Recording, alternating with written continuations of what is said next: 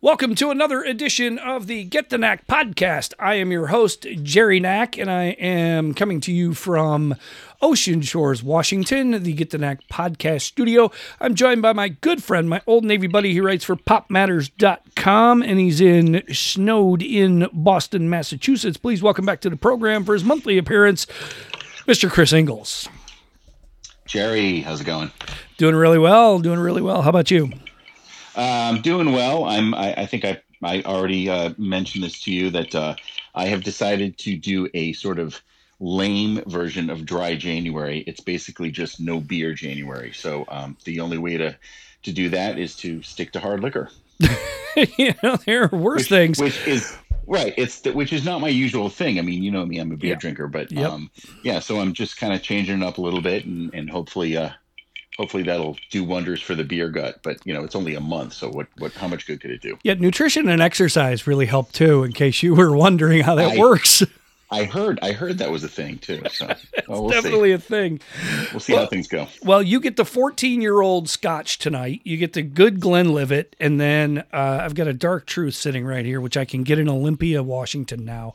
Uh, nice. Yeah. So, you know, the, the, beer you name a book after, you, you tend to like to be able to get it. And like I mentioned, it's out of Kansas City Boulevard uh, Brewing. Uh, and I got, mm-hmm. Uh, got a chance to visit the, uh, uh, the tap room and all that a couple of years ago. Got a free, free beer out of the deal by showing the, the graphic design and the cover of my book. So, you know, hey, nice.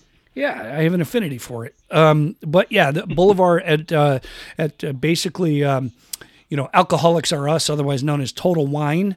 Um, oh yeah. yeah, yeah, yeah, We have those here. Yeah, uh, uh, you can get you can get it there, and uh, so uh, you know we we make a sojourn to uh, Olympia every every several weeks or so, and uh, you know I'm glad that their their craft beer selection is pretty good.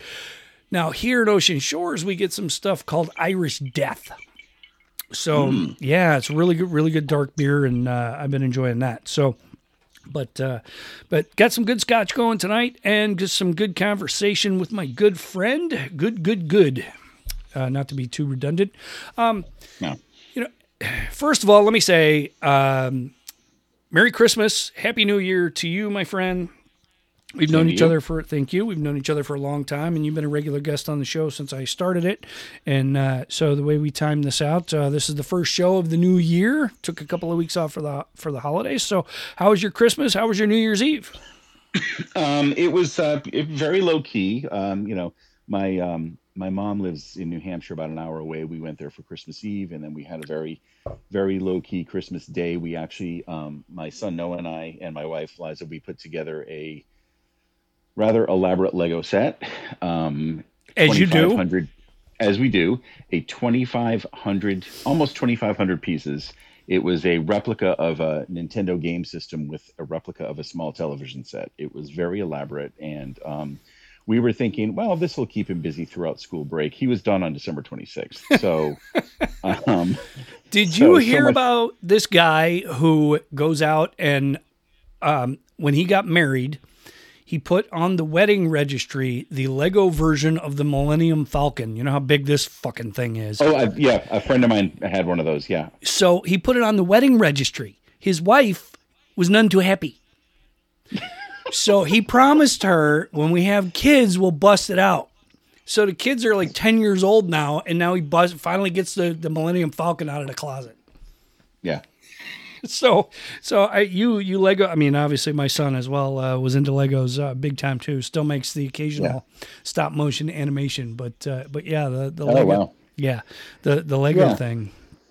We know. um yeah, so we we knocked that out in in a weekend, but um you know, and then just just sort of you know hanging loose and and and not doing anything, you know, not doing any like traveling or anything like that. And then New Year's Eve, I, you know, I can't remember the last time that I actually did something for New Year's Eve. We we generally you know, stay home and are, you know, a boring uh, sort of couple when it comes to that, but that's fine. Um, and then, you know, just kind of heading back into work this week and uh, and then we got the snow you know we got this we got this storm overnight last night and um, got reacquainted with with the shovel and uh, went out and did some sledding with with the boy so um, yeah so far things have been pretty good and you know it's just you know covid is doesn't seem to be going away anytime soon. So you have to kind of, you know, a, adjust your plans accordingly. But uh, I think we've been doing a pretty good job so far. Well, as as the word pandemic has become, you know, part of the lexicon the last couple of years, I'm I'm learning a new word called endemic, and it's basically right. like we got to. It's like the flu, right? You got to learn to live with the yeah. stupid thing, right? Um, yep. So, yeah, for us, we're not really New Year's people either. We stay up until nine and and celebrate with the East Coast folks and go to bed. Uh, yeah. right. Sure. So, well, whatever. Yeah. I mean, as long, as long as you can find, you know, one of those those god awful, you know, ball drop shows, you can celebrate whenever. Yeah, uh, you exactly. know, when you're like me and you got friends in Australia, you, you can celebrate a day ahead of time. There you go. I like your thinking. right. Um, hey, that's how you know the world hasn't ended. When you have pals right. in Australia and they tell you that they, we're still here. Well, I remember. Uh, I remember going to a party um, on New Year's Eve '99, going into 2000, and of course, the big thing everybody was talking about was Y2K oh, and, and the bug and all that stuff. And I remember being at this party and you know someone someone found out on the internet you know because we didn't have like f- smartphones or anything like that they're like hey that you know in europe everything the computers are all good we're good we're gonna be okay hit five hours ahead we're good yeah we're good so I, I, remember but do you remember remember that uh, yes whole, that whole freak out like the world's gonna end because computers don't know how to yeah. deal with right because everything was a two digit thing and not a four digit yep. thing and they yep. uh, a cottage industry sprang up they were they were calling programmers out of retirement guys who knew yep. c++ and all these archaic programming mm-hmm. languages mm-hmm. to, to fix everything a lot of people got rich and we still don't know if it was a boondoggle or not because nothing happened yeah so we don't know right, exactly. There's no way to know exactly. Yeah. Right. We don't know if it was the the you know the guys who swooped in uh, to do the reprogramming if they were uh, effective at their jobs or if we had right. never hired them in the first place, nothing would have happened. We we still don't. Yeah. Know. You know, 20, 22 years later, we have no fucking idea. So the whole thing, so the whole thing was a, a scam perpetrated by programmers to make a bunch of money right? Is that what we're eh, saying? That's that's what I'm saying. That's what I'm thinking. It's a theory. It's yeah. a theory. Yeah. Meanwhile, the podcast webpage is going to get hacked tonight, and that's going to be the end of it. Yeah, great. Sorry, sorry, didn't mean it. No, it's you had a good. You had a good run. Yeah. The the web is not written in a language you understand anymore. Um, yeah. Here we go. Everything everything I own is going to get hacked. That's great. Okay. Fuck. All right. So, you know, we kind of.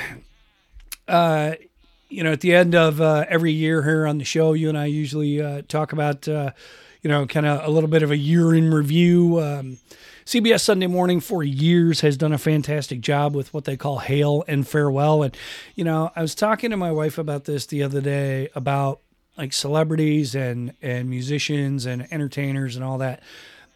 It's that we lose each year. And the older we get, the worse this is going to get because the people we grew up with we're losing, and I've said this before, we really got to worry about the world we're leaving to Keith Richards.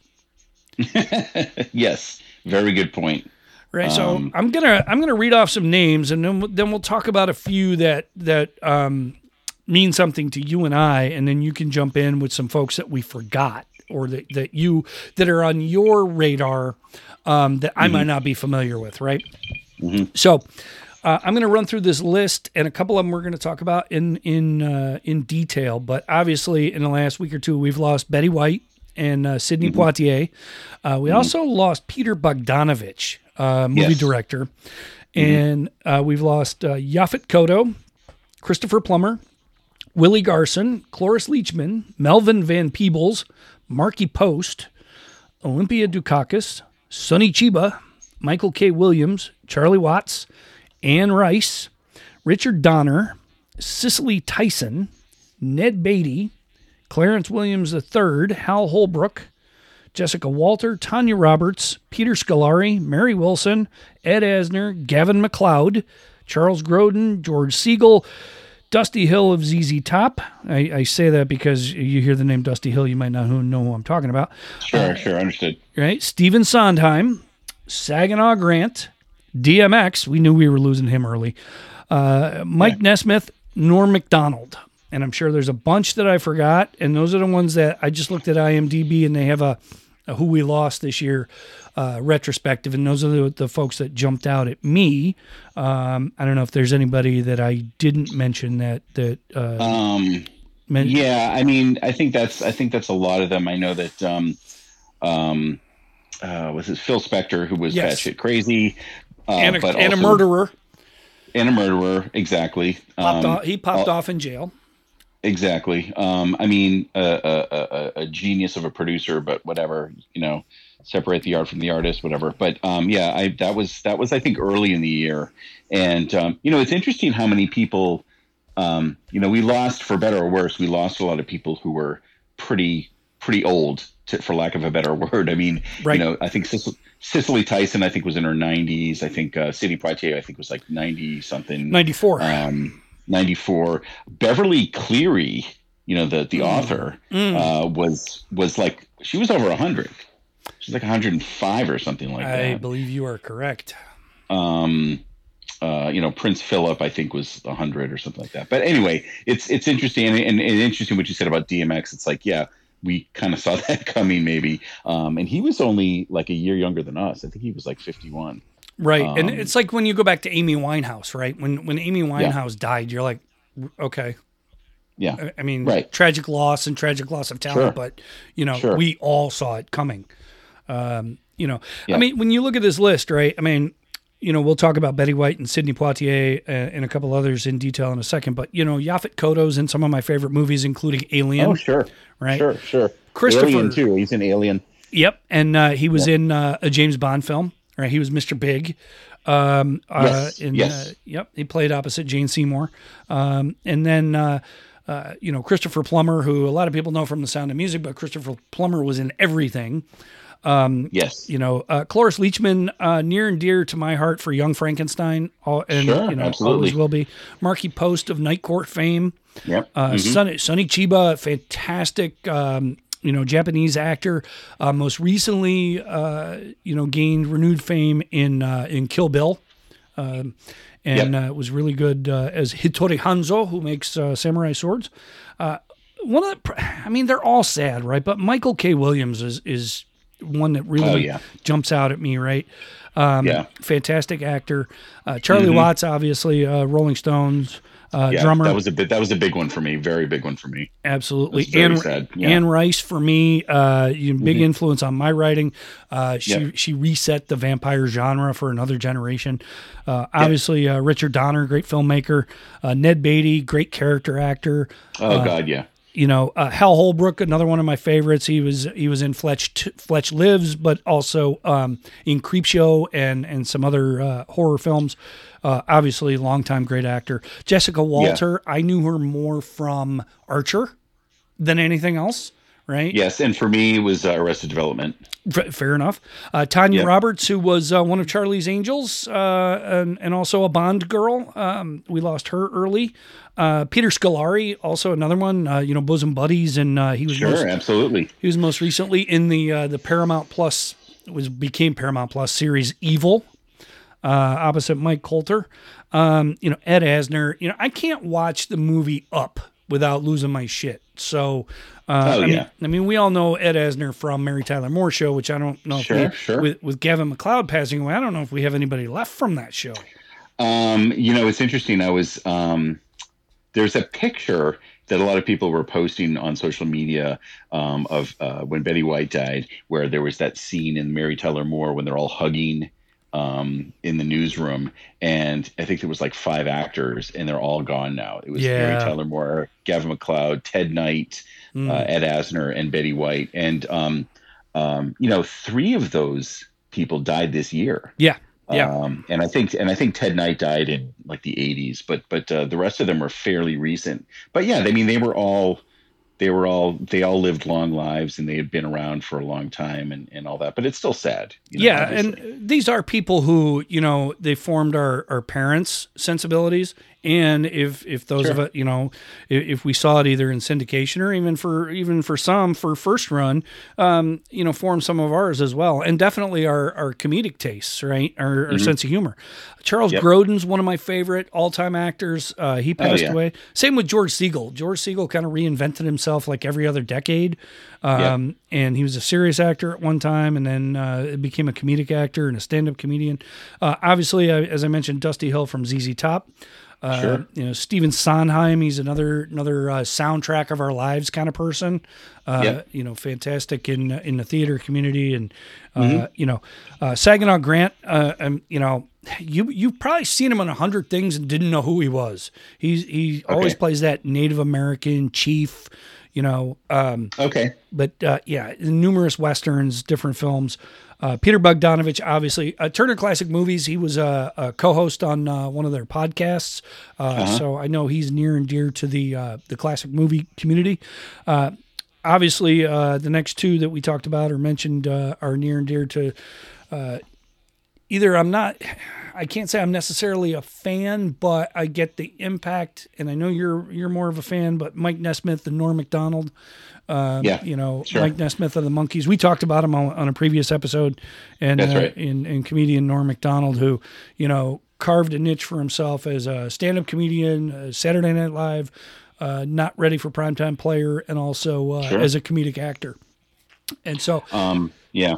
it's just a handful of, of folks that you know jump out to me as as people that you know I enjoyed their work, I was a fan of, and uh, you know matter to me. Betty White, if we can talk about Betty White for a minute, um, you know, born in 1922. You know, there's there's three periods of her life and career we can point to: Mary Tyler Moore Show, uh, the Golden Girls, and and the stuff she she's done. You know, in her 80s and 90s. Uh, she is the the star of Lake Placid. I don't give a damn what anybody else says. I mean, she's absolutely hilarious in that film. Um, and you know, to to hear you know an octogenarian cuss people out in that film was absolutely hilarious. Um, but Betty White is, be, as you mentioned, I mean, she's be beloved by millions, and there's a meme floating around. It's supposed to be her at the pearly gates, and basically said, if you've lived 99 years and people are, you know, this sad about you uh, passing away now, eh, go right in, Yeah. go right ahead. Exactly. Yeah. Yeah. Um, and I think that it's interesting is that she's someone who sort of like transcended generations. I mean, people knew her from Mary Tyler Moore, and then she kind of like had this sort of resurgence with Golden Girls, and then she was this sort of go-to person in all these different things over the last 10 years there where she kind of became this like this sort of national treasure you know and um you know i think that's i think that's definitely um you know the the, the accolades and all the recognition that's been happening lately uh, well deserved and and you know we talk about the fact that well she was 99 i mean that's that's a, a long life and and and everything. But i think she was like what a month or less than a month away from her 100th birthday. That's to be that's to kind of suck. I, I want to say it was two weeks, and uh, yeah, exactly. But still, you know, uh, she did everything from voiceover work to movies to TV. She was married at one time to game show host Allen Ludden. The password is password that's right yeah, exactly. Password. And, uh, you know, she, I remember as a kid, um, you get home from school and all the adults who, who like worked those weird shifts and got off at like two, they're watching Match Game in the afternoon. And the best thing about Match Game was they were all drunk. All these celebrities who were on that show were freaking in the bag. But Betty White was a, a, a, constant uh, participant in, in Match Game. And, you know, it just, sure yeah, the thing about Betty White was, yeah, yeah, everybody, oh yeah, America's grandmother. Yeah, did you listen to her? Yeah, she she had a sharp tongue, and uh, it- you know, it, it's uh, she had an, a remarkable run, an amazing life, and if you get a chance to watch any retrospective on her, uh, please do. Sidney Poitier, um, you know. I, I read something today or about him that basically said he was the black star in Hollywood when they could only tolerate one. yeah And he was it. Right. And he Well- carried himself with a with a grace and a professionalism and and uh, and a class, especially in the face of everything that he uh, had to endure during his life and career, um, that we we all wish we could aspire to. Agreed. And um, you know, it's funny we talk about all the kind of classic movies that he was in, like uh, you know, In the Heat of the Night and Guess Who's Coming to Dinner and all that. And I was uh, kind of having a conversation with a friend of mine on Facebook today, and we are both he and I are both um, avowed fans, diehard fans of one of his later movies in which he was in the ensemble cast in 1992, which was Sneakers. And I don't know if you ever saw that. That was the kind of comedy spy thriller with the all star cast. No, um, I've never seen it. I've heard of it, but I've never seen it. Good. So I'll have to put that on the it's, list. It's a it's a lot. Yeah, it's a lot of fun. It's got a great cast. It's it's sort of it's sort of like a kind of like a spy thriller, but it's also very funny and it's very well done. And it's it's it's kind of light, but it's very entertaining.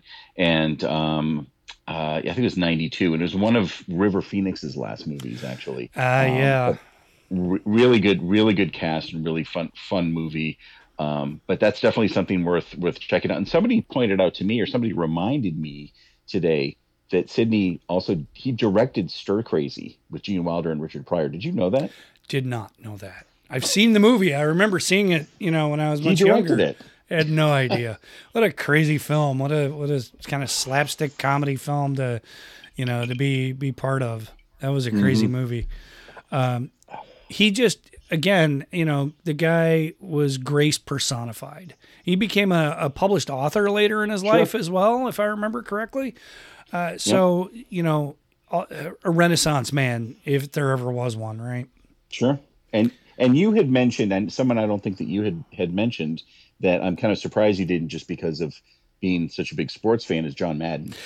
You know that that's a whole different conversation, and yeah, so I didn't even even cover sports folks uh, with with this list. I was just going off of the thing I found on IMDb. Yes, uh, oh John, yeah, movies and stuff. Yeah, right, right. So John Madden. I'm I'm glad you mentioned it. Thank you, John. I've met John a couple mm-hmm. of times, and you know I, am gonna uh, kind of crack wise about it. He always kind of looked at you like you wanted something from him. Uh, you know, you can ask me for money or whatever. Um, but I always just wanted a quote from him eh, for for my job. Um, John John was a lot of things to a lot of people. Uh, mm-hmm. Uh, I don't think I've ever heard anybody say a bad word about John Madden. But here's the thing about Madden: he played football, he coached football, was a champion mm-hmm. coach, yeah. Hall of mm-hmm. Fame coach. Then he went into broadcasting and became one of the best broadcasters in sports history. Mm-hmm. And then he put his name on one of the most successful video game franchises ever conceived. And the thing about that was he didn't just put his name on it. He had everything to do with how the game was designed in the beginning, and he lent his voice mm. to it. And he he refused to accept any compromises as that game was developed. Um, it, it was you know they they suggested simplifying it, making it seven on seven. while football's eleven on eleven, and he's like, no, we're not doing mm. that and, and mm-hmm. I'm out if that's what you want to do. So, right. you know, and and then you know they'd go to his house in Pleasanton, California, and they would record the voiceover, you know, all the different calls and and everything. Um, you know, there's a great documentary on on Fox Sports One right now uh, called All Madden, and I highly recommend. It. Even if you're not a sports fan, and I know you're not, yeah, uh, mm-hmm. I recommend. You know, just for the the the cultural impact of John Madden, go check it out. Uh, okay. You know, he's larger than life. He's bombastic, but the guy was never anybody like he never put on air. He was just the same guy all the time, and right. he, you know he he was interested in in the everyman, right, or the every woman, right. the every person.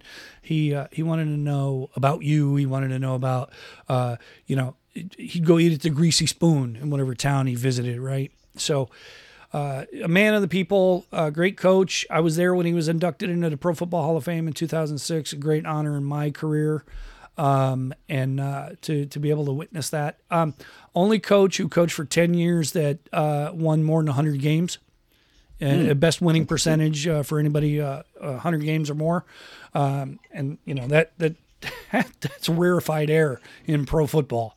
Sure. Right. So uh, thanks for uh, for bringing up uh, John Madden. I'm sure there's a bunch yeah, of other sure. Uh, sports figures we uh, we lost in the past year. I know we uh, we lost a few other from you know from my my world and circle with the then Oakland Raiders. This past year, we lost a few folks.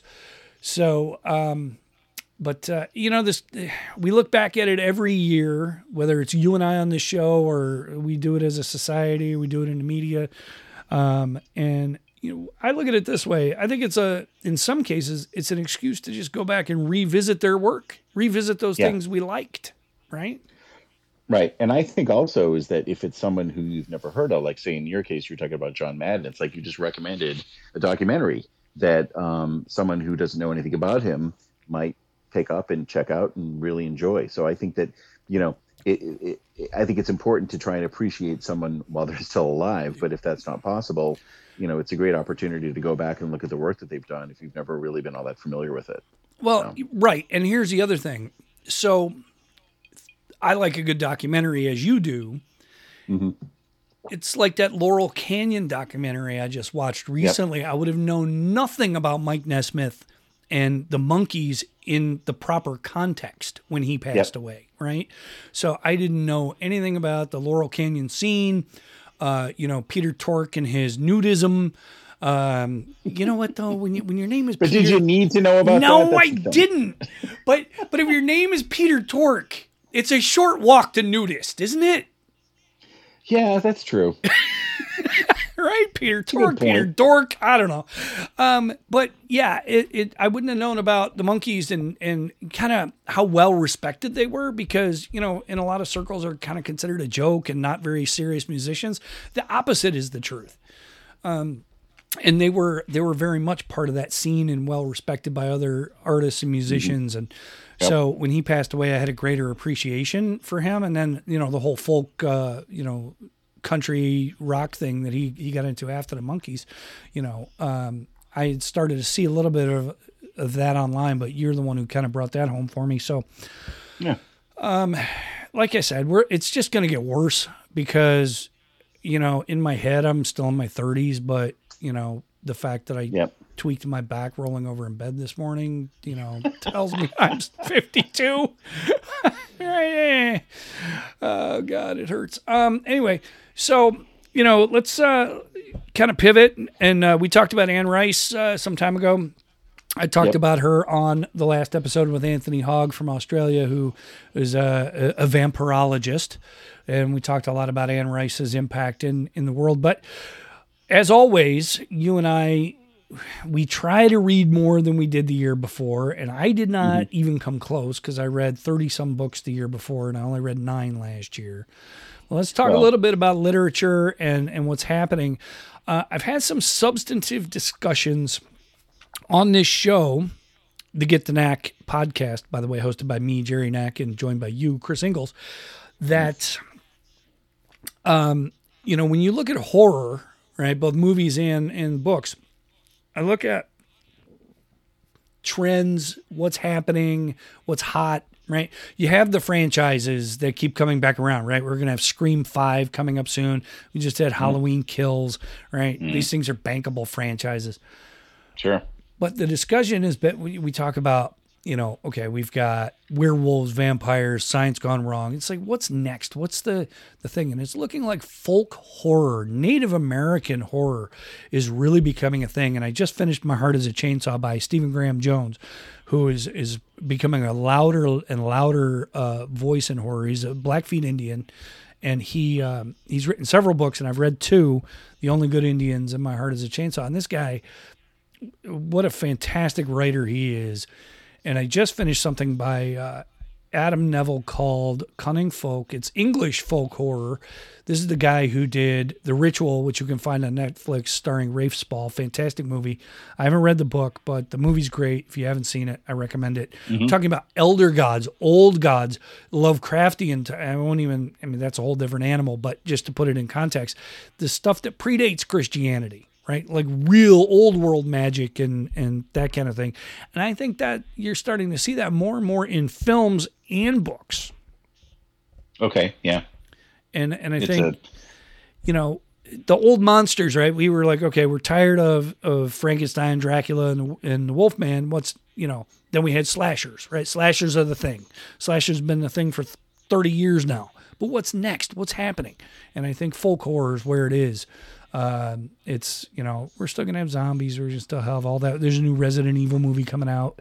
Um, we're still gonna have that kind of thing. But but I think it's you know for the dark, claustrophobic, disturbing horror that really Mm-hmm. gets at your soul. I think it's that it's, think, it's that folk horror, and, I, and Well, I'm here for it.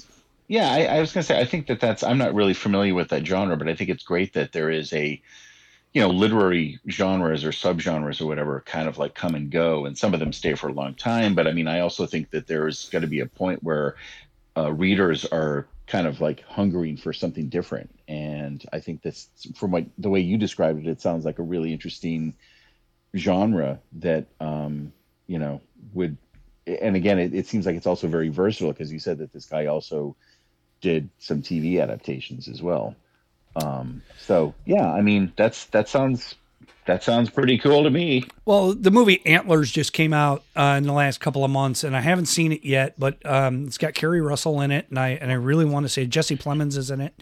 Um, that seems to have that. everything these days Oh Jesus Christ! Tell me about it. Him and Kirsten Dunst. I watched The Way of the Dog or whatever the hell that thing's called. It's the worst fucking movie I've ever seen in my life with uh, Benedict Cumberbatch, and oh my god, it's freaking terrible. Um, yeah Like- i've heard i haven't seen it but i've heard a lot of very polarizing opinions. There's some people who agree with you and there's some people it's just like it's a meditation on whatever. Because i guess the, the the problem i think a lot of people had was that like nothing happens. Is that what it is? It's a like slow burn to nowhere.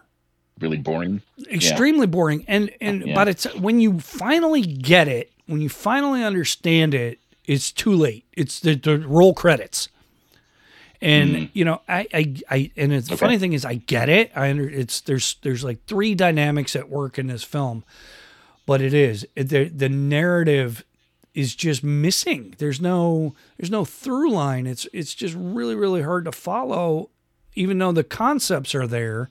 And then then when when you know kind of that that that climax happens which isn't much of one you're like oh i get it. Okay it's about this. And i don't want to give any spoilers away in case anybody out there wants to listen to it.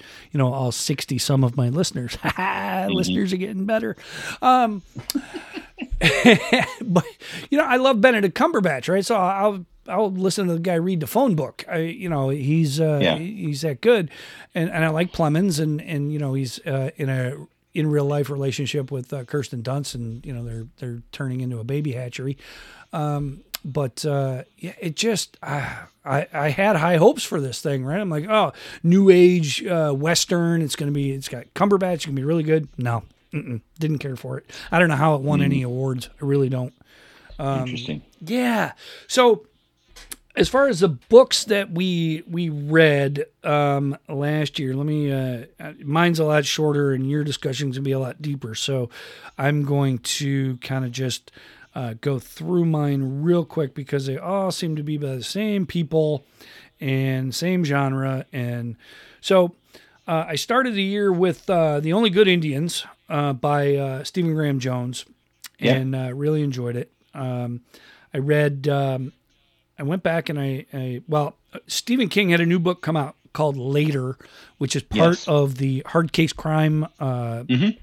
imprint and yeah like uh, colorado kid and and uh, Joyland, and I think Later's the best of the three. Mhm. Um, okay And then I read Ham on Rye by Charles Bukowski, which you know you, you want to you want some side splitting sardonic humor. Read Charles Bukowski.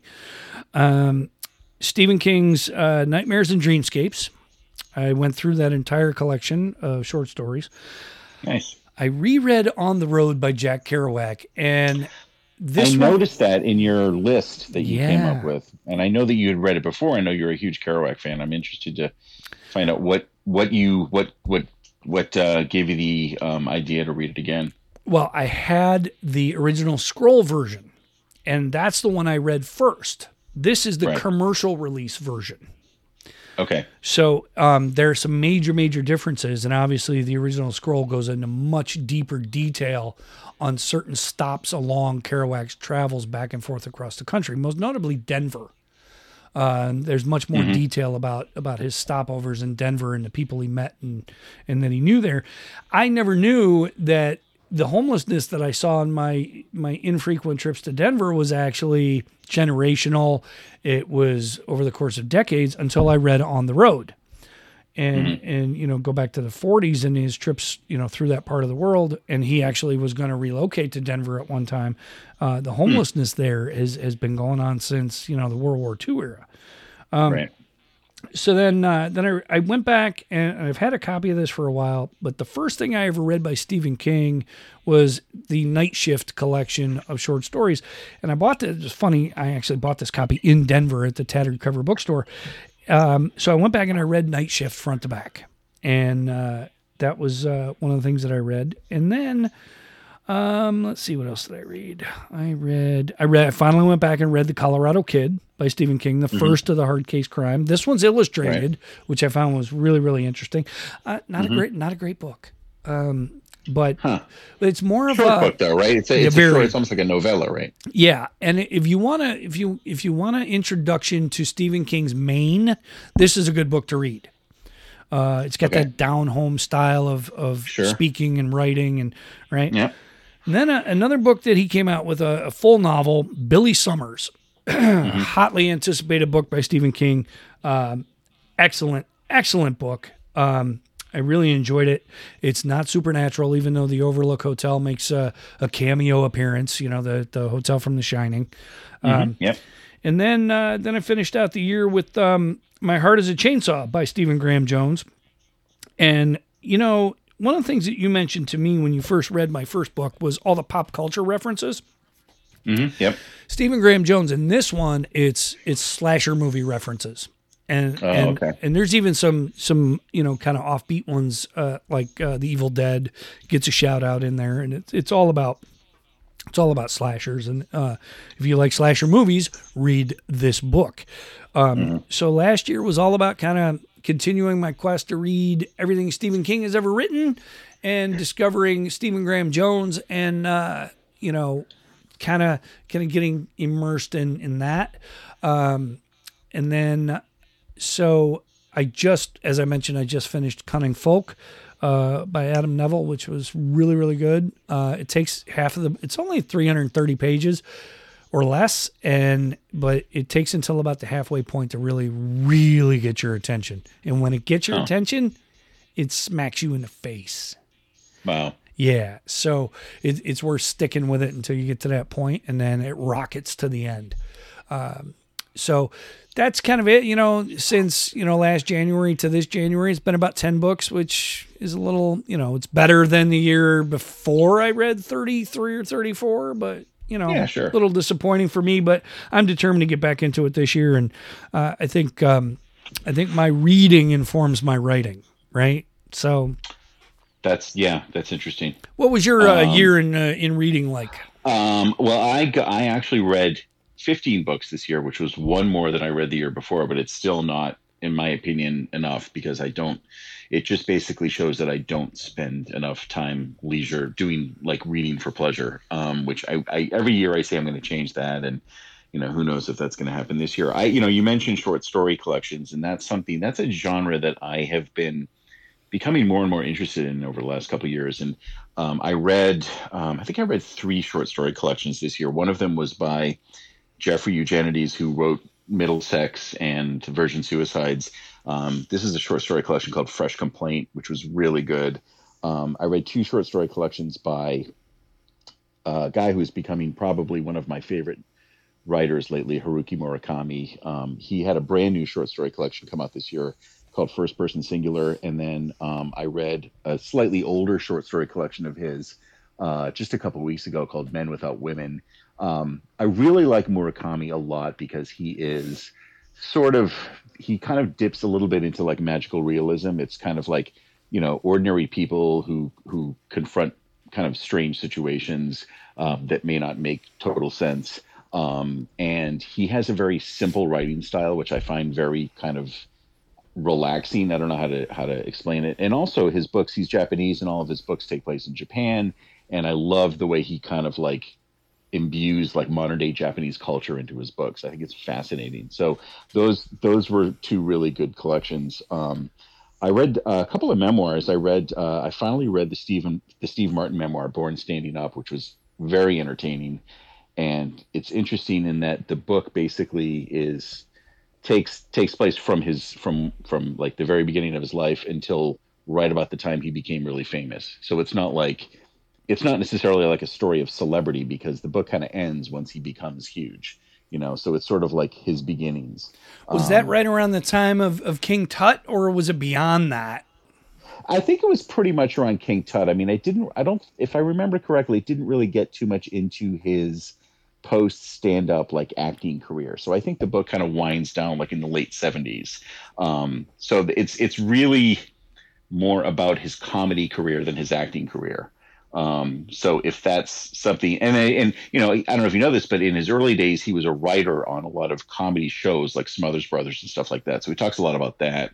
Um, but it's it's you know he's he's a rather prolific writer anyway. He's written some some novels and some novellas, so you know he's a good writer. And this wasn't ghostwritten or anything like that. I mean, it's all him, and it's very entertaining. Um, some good oh another really good memoir that i read it might might have been my favorite book of the year was um, a book called um, the history of bones which is a memoir by a guy named john lurie who is a uh, musician slash actor um, he had a band in the 80s he was a he's a saxophonist he had this band called the lounge lizards who were this sort of like punk jazz band who were really big in the I know the, the lounge lizards. I love the lounge lizards. They're freaking yeah. amazing. So he was he was the leader of this band and a f- absolutely fascinating guy. And then he ended up when he ended up with uh, advanced Lyme disease, and Jesus. he's still he's still around, but he can't play music anymore, and he also can't act anymore.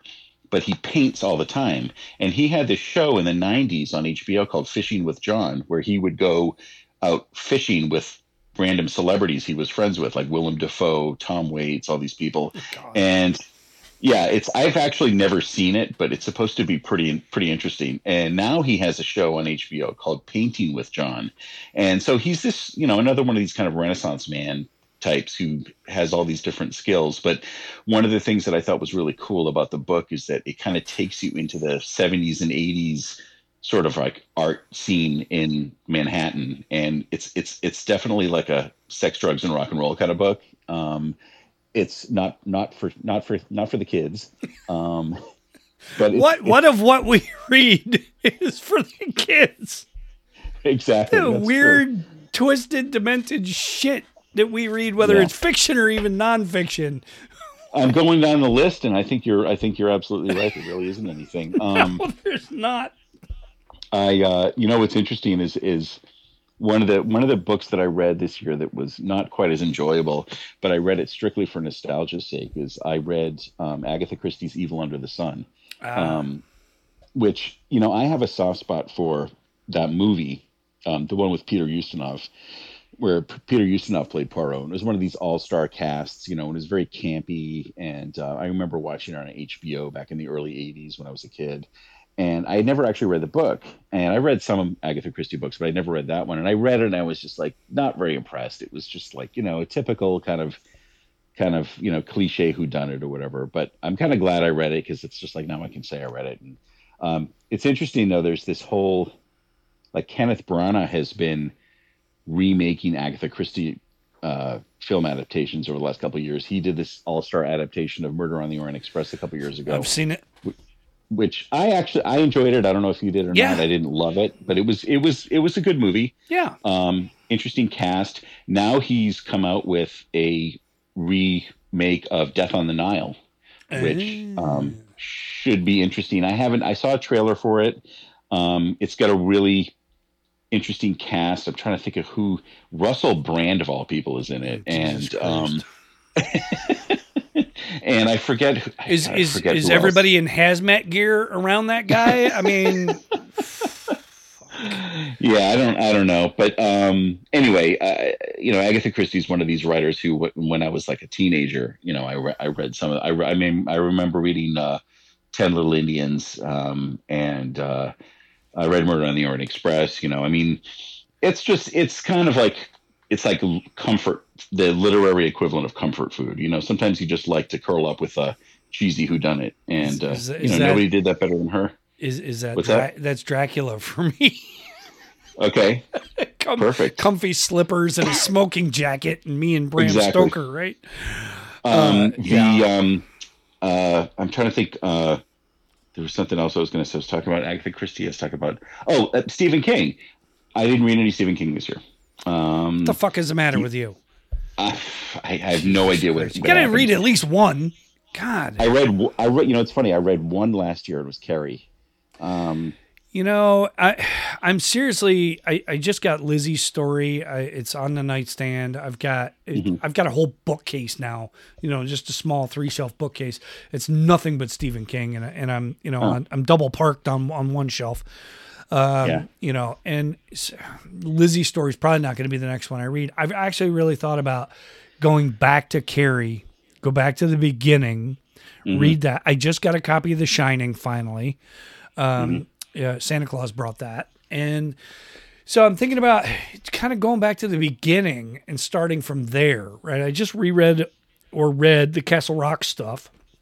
Yeah. Uh, so I think I might go back to the beginning with him. I've got uh, I picked up a copy of Clive Barker's Cabal, which the movie Nightbreed is based on. I've never read the book, so I kind of want to get back into some Clive Barker as well. But you know what? It kind of bugged me, and and I know you've talked about this before, either on social media or even on this show. I didn't read anything by any female authors last year, and Yeah. you know, I, I I I don't know if that's a thing or what, but it just I like to keep my my horizons nice and nice and broad. Pardon the word yeah. Um, but unintended pun. Um, and you know, I have some Jennifer Egan. I have uh, you know Yeah, unread. Jennifer Egan because we both read uh, a visit from the Goon Squad. I read Manhattan Beach, which I sent to you. um, which I haven't read yet. I did start it, and you know what? That reminds me. I think I'm going to try and, and get into that one again. Did you like? Did you end up I liking? that? loved it. Yeah, it. it Yeah. I had to start it a second time because I started it, put it down, and came back to it. I started it Mm-hmm. from the beginning, and then I plowed all the way through it. Uh, several different storylines all coalesce at the end, and it, it's really, really well done. Um, Nice. And uh, yeah, she's you. You spend half the book wondering where she's going with it, and then the other half of the book going, "Hurry up and get there." Uh, because because it, yeah, it's another one of those where it takes half the book to for it to really start to rocket forward, kind of like Girl on the Train did for me. Okay. Um, You know, I'd like to to get more into. You know, I've got some Anne Rice that I that I have uh, the Prince Lestat, which I never read uh, on the shelf, and I know you know Anne Rice. Everybody reads Anne Rice, but um, I'd like to read some more uh, female authors um, and get get into that. And uh, but um, yeah, I started Servants of Twilight by Dean Koontz last night, which um, he wrote under a pen name some time ago, like 1984. Uh, but it's it's under his name now. So I love Dean Koontz, and uh, you know I'm going to dive Yep. into his stuff too. But uh, but yeah, it's funny um, how you were you were talking about you know going into going from books to, to movies. There was a, a ham handed uh, AFRTS segue in there somewhere, and I missed it. Uh, we were all taught great segues. job. Yeah, right. Um, but uh, you know, you look at uh, you know some of the stuff that's out um, on streaming and and whatnot. Uh, the Book of Boba Fett just came out on Disney Plus. Uh, two episodes out. Um, you know, in in my own household, there are mixed reviews. Um, so I enjoy it. So that tells you who the mixed part is. Um, and then uh, you know, obviously uh, last year, Midnight Mass from uh, from uh, Mike Flanagan, who did uh, the Haunting of Hill House. Uh, you know, kind of got everybody's attention at the end of the year, and of course, Squid Game. Right now, there's another Korean series you got to watch. It's only one season. Hopefully, they put out the second season. It's called Hellbound. Really interesting stuff. Uh, I highly recommend. Um, I couldn't stop watching it. Uh, I was staying up way too late watching this damn series. Um, so if you get a chance to, if, you know, if you've watched Squid Game and you like Korean horror storytelling, uh, go watch Hellbound. It's really good. I think that's Netflix also. If it's not, it's Amazon Prime. Okay. Uh, okay. But yeah, it's uh, it's interesting. Um, yeah, so you, you know you kind of ham-handed segued to movies. Uh, Spider-Man, the new one. Um, I don't think I've seen a universally applauded movie in a long, long time. And I know what I was gonna. Yeah. I was. I know what I was gonna mention. You and I talked about Noir not that long ago. About uh, you know, uh, L.A. Confidential had, had come back around and we were watching it. Um, so uh, Nightmare Alley is the new one from Guillermo del Toro, and I haven't seen it yet, and I really, really want to. I went back and I watched the original. I recorded it on Turner Classic Movies with Tyrone Power. Um, I'm really interested to see the remake or the reimagining because, I, first of all, I don't know if you're like me, if you watch certain kind of movies like a horror movie or a film noir, if there's not enough death in it, not enough murder and mayhem, you're like kind of left flat. And I kind of felt mm-hmm. that way with the original Nightmare Alley. I was like, Interesting. this is what everybody's making such a big deal out of. I mean, there's a little mm. bit, but nothing. I mean, I it, I got it in the end, and and you can't help but get it. But it just seemed to be a slog to get there, and there wasn't enough like murder and mayhem in it for my my taste. So be really interesting with this all star. Speaking of all star cast, right? Um, the uh, Guillermo del Toro uh, reimagining of Nightmare Alley. I'd like to see that. But the Spider, if you haven't seen Spider Man, go see it. Yeah, I mean, I um, uh, we've decided to. I think uh, my son is a little freaked out by the potential in- intensity of that one, so we're gonna take his lead on it and hold off. But he did really like the um, the animated one from a few years ago, the Into the Spider Verse. yeah, um, yeah, yeah. that that was that was amazing. That I thought that was just terrific. And I'm I'm kind of hot and cold with superhero stuff. I'm, it's just not really my thing, just because it's just so there's so much of it. It's just like I, I feel like I don't know where to start, and I've never really been a huge fan. So it's kind of like I feel like I'm totally out of my league watching these because I don't know a lot of the backstory or anything. But sometimes I, if I'll just get hooked into one. I'll just watch it and just enjoy the ride. And it's like I'm not really sure who these people are, but this is fun, you know. And and um, and I think that was kind of the case when I watched that Spider Verse movie. Uh, also, just because it was just so fascinating to watch, just from a from an animation standpoint, it was just amazing. It was so so creative, you know. But the new Spider Man that's not animated, right? That's a live action, Yes, and uh, right? you know it. Um, there's some of that multiverse element, right? Doctor Strange is speaking of uh, Benedict Cumberbatch. He's he reprises his role as Doctor Strange, um, and uh, you have you have the Spider Men from all three franchises all in this film, which is really really cool how they do it. Um, I think you know for me, I really have a pro, and, and I had a real problem with the Doctor Strange film. I have a real problem with those Inception effects. Those those Okay. you know the folding of time and space and Earth and you know uh, I have a real problem and a real issue with that. I, I don't know what it is. It's just it's not it's not linear to me, and I and I, I I like linear storytelling and and just those effects. You know, so I was I was really worried with the new Spider-Man that there was going to be too much of that, and I was thankful and glad there was a little bit, but it was not too much. The action sequences are spectacular. Uh, the dialogue between, uh, you know, the the three Spider Men is is witty. It's well done. Um, you know, the, they play off each other really, really well with uh, Tobey Maguire and Andrew Garfield, and uh, you know, it's kind of funny how this worked, right? Tobey Maguire's Spider Man did the best sequel.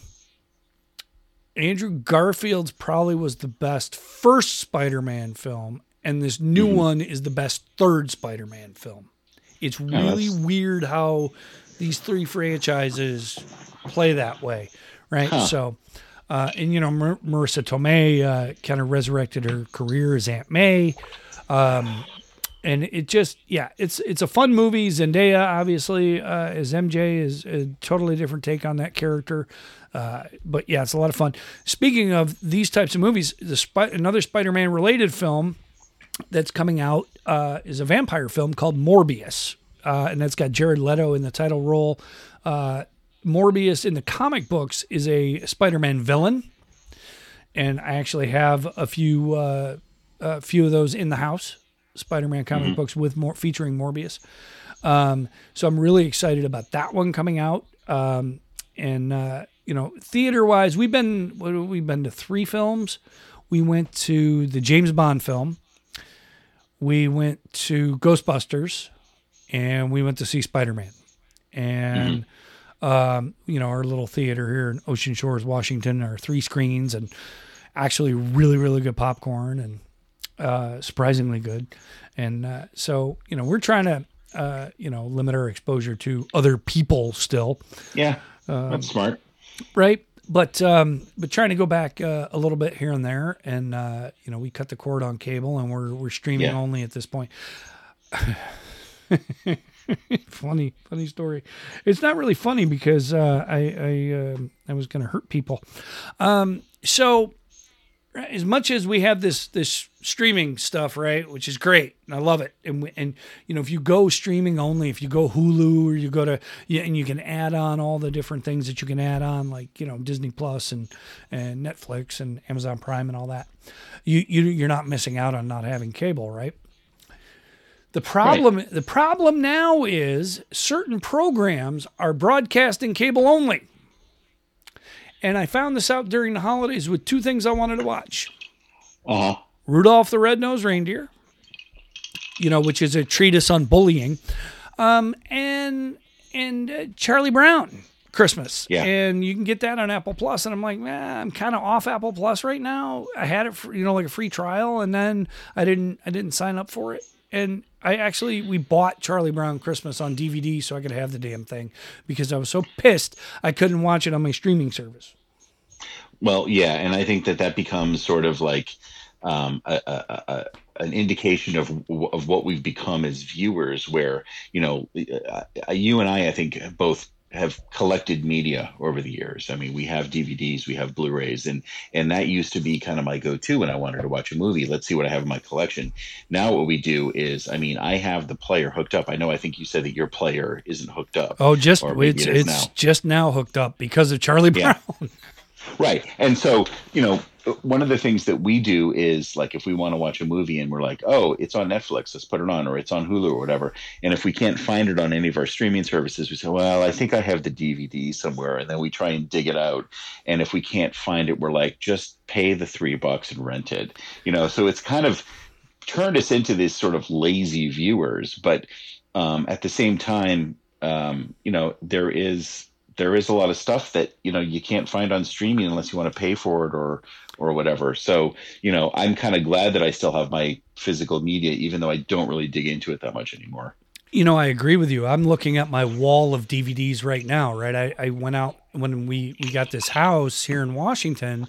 I went out to, you know, and we bought it online, but, you know, through Walmart, we got this this media cabinet and it's got all my DVDs and CDs in it. And, you know, I my my thought is if it's in a box, I won't know I have it. If it's in front of my Yeah. face, I'm more likely to grab it and you know, mm-hmm. the only reason the DVD player wasn't hooked up properly anyway is that we had trouble hooking up our our audio system.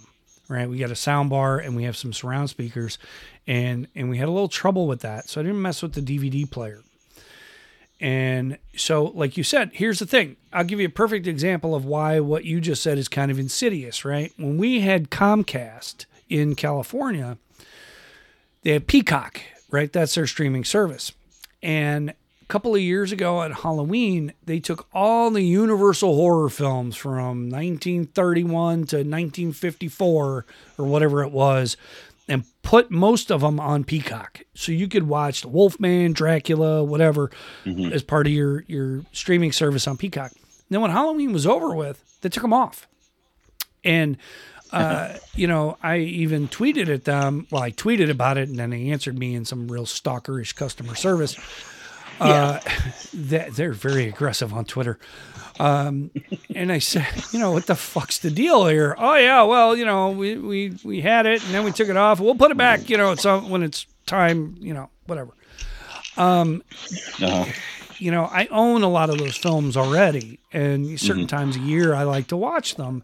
Usually, when Yeah. football season's over with, we're in January or February, and it's dark and cold outside, and I, I want to watch, you know, 1930s horror films. That's what I'll Yep. I'll, I'll grab. But you know, if it's As on, you do. as you do.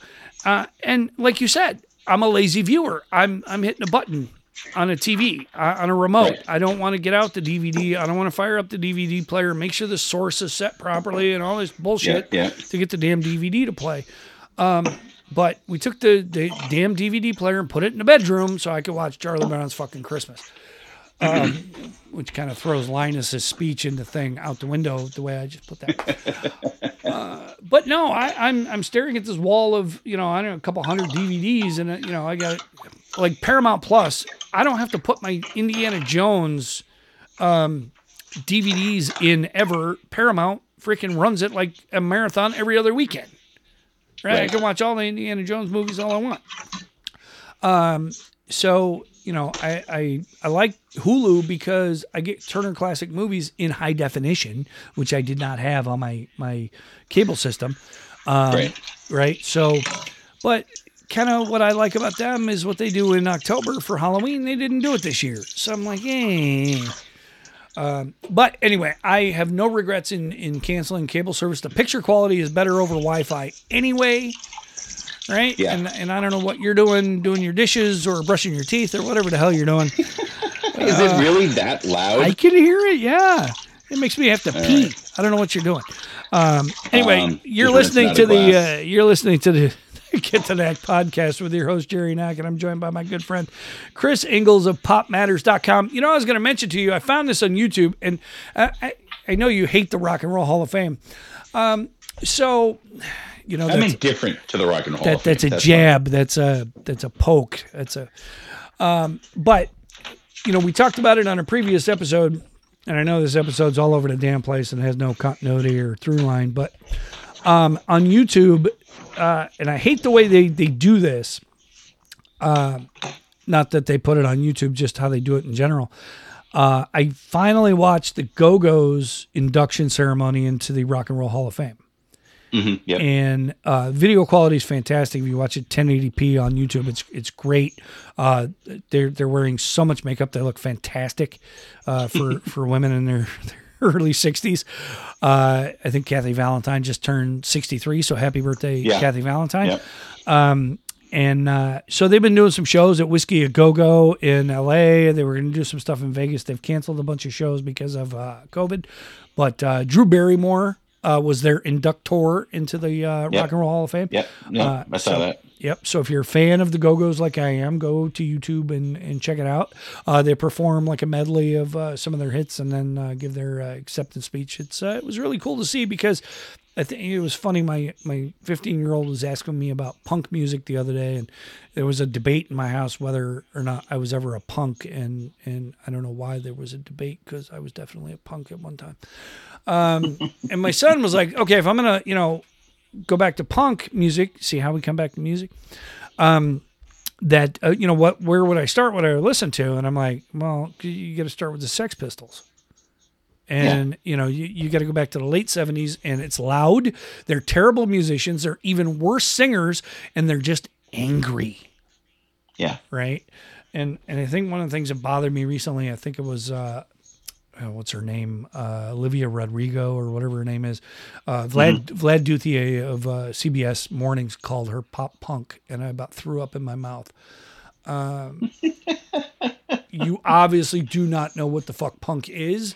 Um, I've had my you know flight deck boot. Uh, cargo pants, uh, fatigue pants, and beret punk wearing days. Um, but you know, the funny thing is, it's the post punk stuff that I always go back to, that I've always been a fan of, that I will always be a fan of, from Joy Division to New Order to The Cure to to all that stuff from that that time period. But it was kind of funny that we had that conversation. Yeah, it's um, you know, it's funny because it's like my son. He's you know, he's he's a bit younger. He's ten, and um, uh, you know, I think we might have talked about this before, but I, I definitely, I'm not one of these people, believe it or not, who like pushes pushes my musical tastes on him. But if he is interested in something and he asks me about it, I'm you know, I'm more than happy to kind of point him in the right direction. I mean, occasionally, I'll be listening to something, and he'll catch on to it. He'll say, "Wow, what is this?" or "I really like this song." And um, he likes stuff. He likes a lot of guitars. He likes like loud, fast guitars. And you know, we were listen. I was listening to some early early Joe Jackson, and he really dug it. And um, I played the Ramones before, and he really seemed to like that. And I don't know. I think that that's kind of like that's some stuff that's like. I mean, the Ramones are timeless. I mean, and hundred percent. Yeah, and you talk about people like Sex Pistols, where you know they weren't really that very very good musicians. Well, the Ramones weren't really very good musicians no. either, but you know what? They were they were they were fucking awesome. You know, because they were just like it was just it was just a, a um, you know an attitude. Yes, and it's it's it's catchy, and um, it doesn't have to be super, you know, intricate, and um, just goes to show someone who was born in 2011 can can can totally get into that. And um, you know it's funny because he likes the stuff that he's really into more than anything else is music from video games which is kind of it's you know kind you of, know kind of, kind of makes me cringe a little bit but it's like hey whatever you like fine but i wouldn't have discovered groups like the donnas or the Exies if it wasn't for video games right I'm, i was playing sports video games you know back in the 2000s and i'm like you know the mm-hmm. soundtrack yeah. of these games is, is, especially you know back then the sports games like b- baseball and football you know they had these bands that you never heard of and i'm using mm-hmm. the Exies in like flash productions for work after that and i'm like yeah, i've never yeah. heard of these guys as far as my my son you know 15 he he's been an eminem fan for years um mm-hmm. you know obviously he likes you know more current stuff like you know he's a big billie eilish fan but you know, mm-hmm. your son, you know, if he likes fast guitars, I got some thrash I can throw at you. Right. We'll we'll go yeah. back to suicidal tendencies and, and and that kind of thing. And uh, yeah, and I think that I think that he I think that that's the kind of stuff where it's just like he just he likes it loud and fast. Down strumming. Um, There's nothing yeah. like it. right. So you know. That's that's what the I mean, Ramones were famous for, and that's what I told my Noah was like. You want to you want American punk? You start with the Ramones. Yeah right? Yeah. And and then you and, want you want European punk, you start with the Sex Pistols. Mm-hmm. Yeah, and and I I um you know I I think that he could probably also like you know I think he'd also be into like early like early stuff of the Jam. I mean that's kind of like that's that's British that's sort of like British punk, but it's a little bit more thinking person stuff. I mean, kind of like because then you get into like the Clash and the Clash. They were you know they were a lot more you know they they explored like reggae and stuff like that. Sure. So yeah, the Clash know, is a I great mean, place yeah, I mean, and it was again they started out they started out really a little bit more kind of like very simple punk and then they were like oh we want to talk about how like shitty the world is and how politicians are all assholes and then it's like oh that's a that's a whole new thing you know yeah um so you know that, maybe that, that, maybe a, that persists that persists. Exactly. It's timeless. it's timeless. But yeah, I mean, but then that stuff that leads to like uh, big audio dynamite and it leads to a lot of sure. electronica and and that kind of thing, yep. right? I mean, because you even look at uh, you know Fatboy Slim, he starts in the Housemartins, right? So exactly, yep. right. So you, it, it's like one thing leads to another, and I am a big believer. Before you can move forward, you need to know where you came from. Yeah. Right. Yeah. i have yeah. never been in one of those, oh, that's the way we've always done it. Let's keep doing it that way. It's just my thing is if you want to move forward, you want to understand where you're going, you got to know where you came from. And, you know, all it, that's what I tell, tell Noah all the time. It's like, if it wasn't for this, Billie Eilish wouldn't exist. If it wasn't for right. this, Panic at the Disco wouldn't exist. If it wasn't for this, right. this wouldn't happen. Right. So, when you like like for hip hop with Noah, it started with early early hip hop. Like I was playing LL Cool J and the Beastie Boys for him, and, and and, he was really into that. And now you know that got that's got him into to newer stuff and. Uh, you know some of the stuff he talks about, like like like grandson or whatever the hell it is. I, I don't even know. Um, mm-hmm. You know, the, I don't even know what half of this stuff is. But you know, I tell him if it wasn't for for those who came before, the Grandmaster Flashes and uh, the Tupacs and people like that, that, the stuff he's listening to today wouldn't even exist. Well, yeah, yeah, and then that's it's at that point where he goes, "Dad." I know, right? So, and I say this all the time, and I think you'll back me up on this. Our generation was the first that was solely raised on this music, right? Our mm-hmm. parents, our parents, kind of bridged, um, you know, the the crooners and the jazz, you know, the big band jazz not so much yeah. the bop jazz, but you know, and bridged that to rock and roll. We were solely raised on rock and roll and hip hop, and whatever Yeah. whatever excuses for country these days. Um, but we were raised on it, so we understand it, we get it. But even even still, with this newer stuff, they're they're like we're you know stuff we grew up on is freaking old fashioned compared to this. Yeah, and it's it's it's interesting that you say that because it's like I mean, you know, my I think I think our parents, like your parents and my parents, were about the were about the same age, and I think a lot of the stuff that they were into, you know, me being I was like the youngest of four kids, and so my parents were like in their 30s already when I was born, and so it's like I had friends whose parents were into slightly more contemporary stuff but my parents musical taste was always like light years away from what i was into. I mean my dad was my dad was into like big band stuff and all that and and my mother was into you know a lot of like stuff from the 50s so it's kind of like it's it's a pretty wide bridge between the two. And i but i have friends i mean like you know my in-laws were you know they got married in the 70s and so their what they were into is completely different than what my parents are into so i think it, it's just you know the, it's interesting to see how the generations what they what they're raised on and what they pick up on um, but i also think that um, you shouldn't be bound by, by by what what defines you as a generation in terms of music No, you we know? talked about it before, right? The entries to jazz alone, right? I mean, you know, you, it's it's stuff that we listened to as kids because our parents had it on. You know, my dad was huge into big band. He loved Frank Sinatra, but at the same Mm-hmm. time, the Doors and and the Who were in the record cabinet. And you know, so I have and and Crosby, Stills and Nash. I have that seminal album.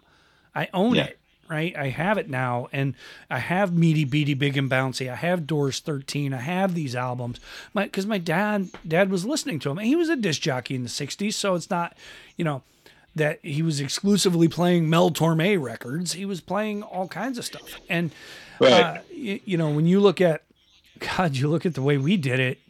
Uh, back in the early '90s, you know some of that stuff I still fish out, right? And that night I sent you the the photograph from my Sirius XM screen for of Dada and Dizz Knee Land. You know the the shit Yeah. we were we were playing. Uh, I I listened to School of Fish, Three Strange Days all the time. Um, Mm-hmm.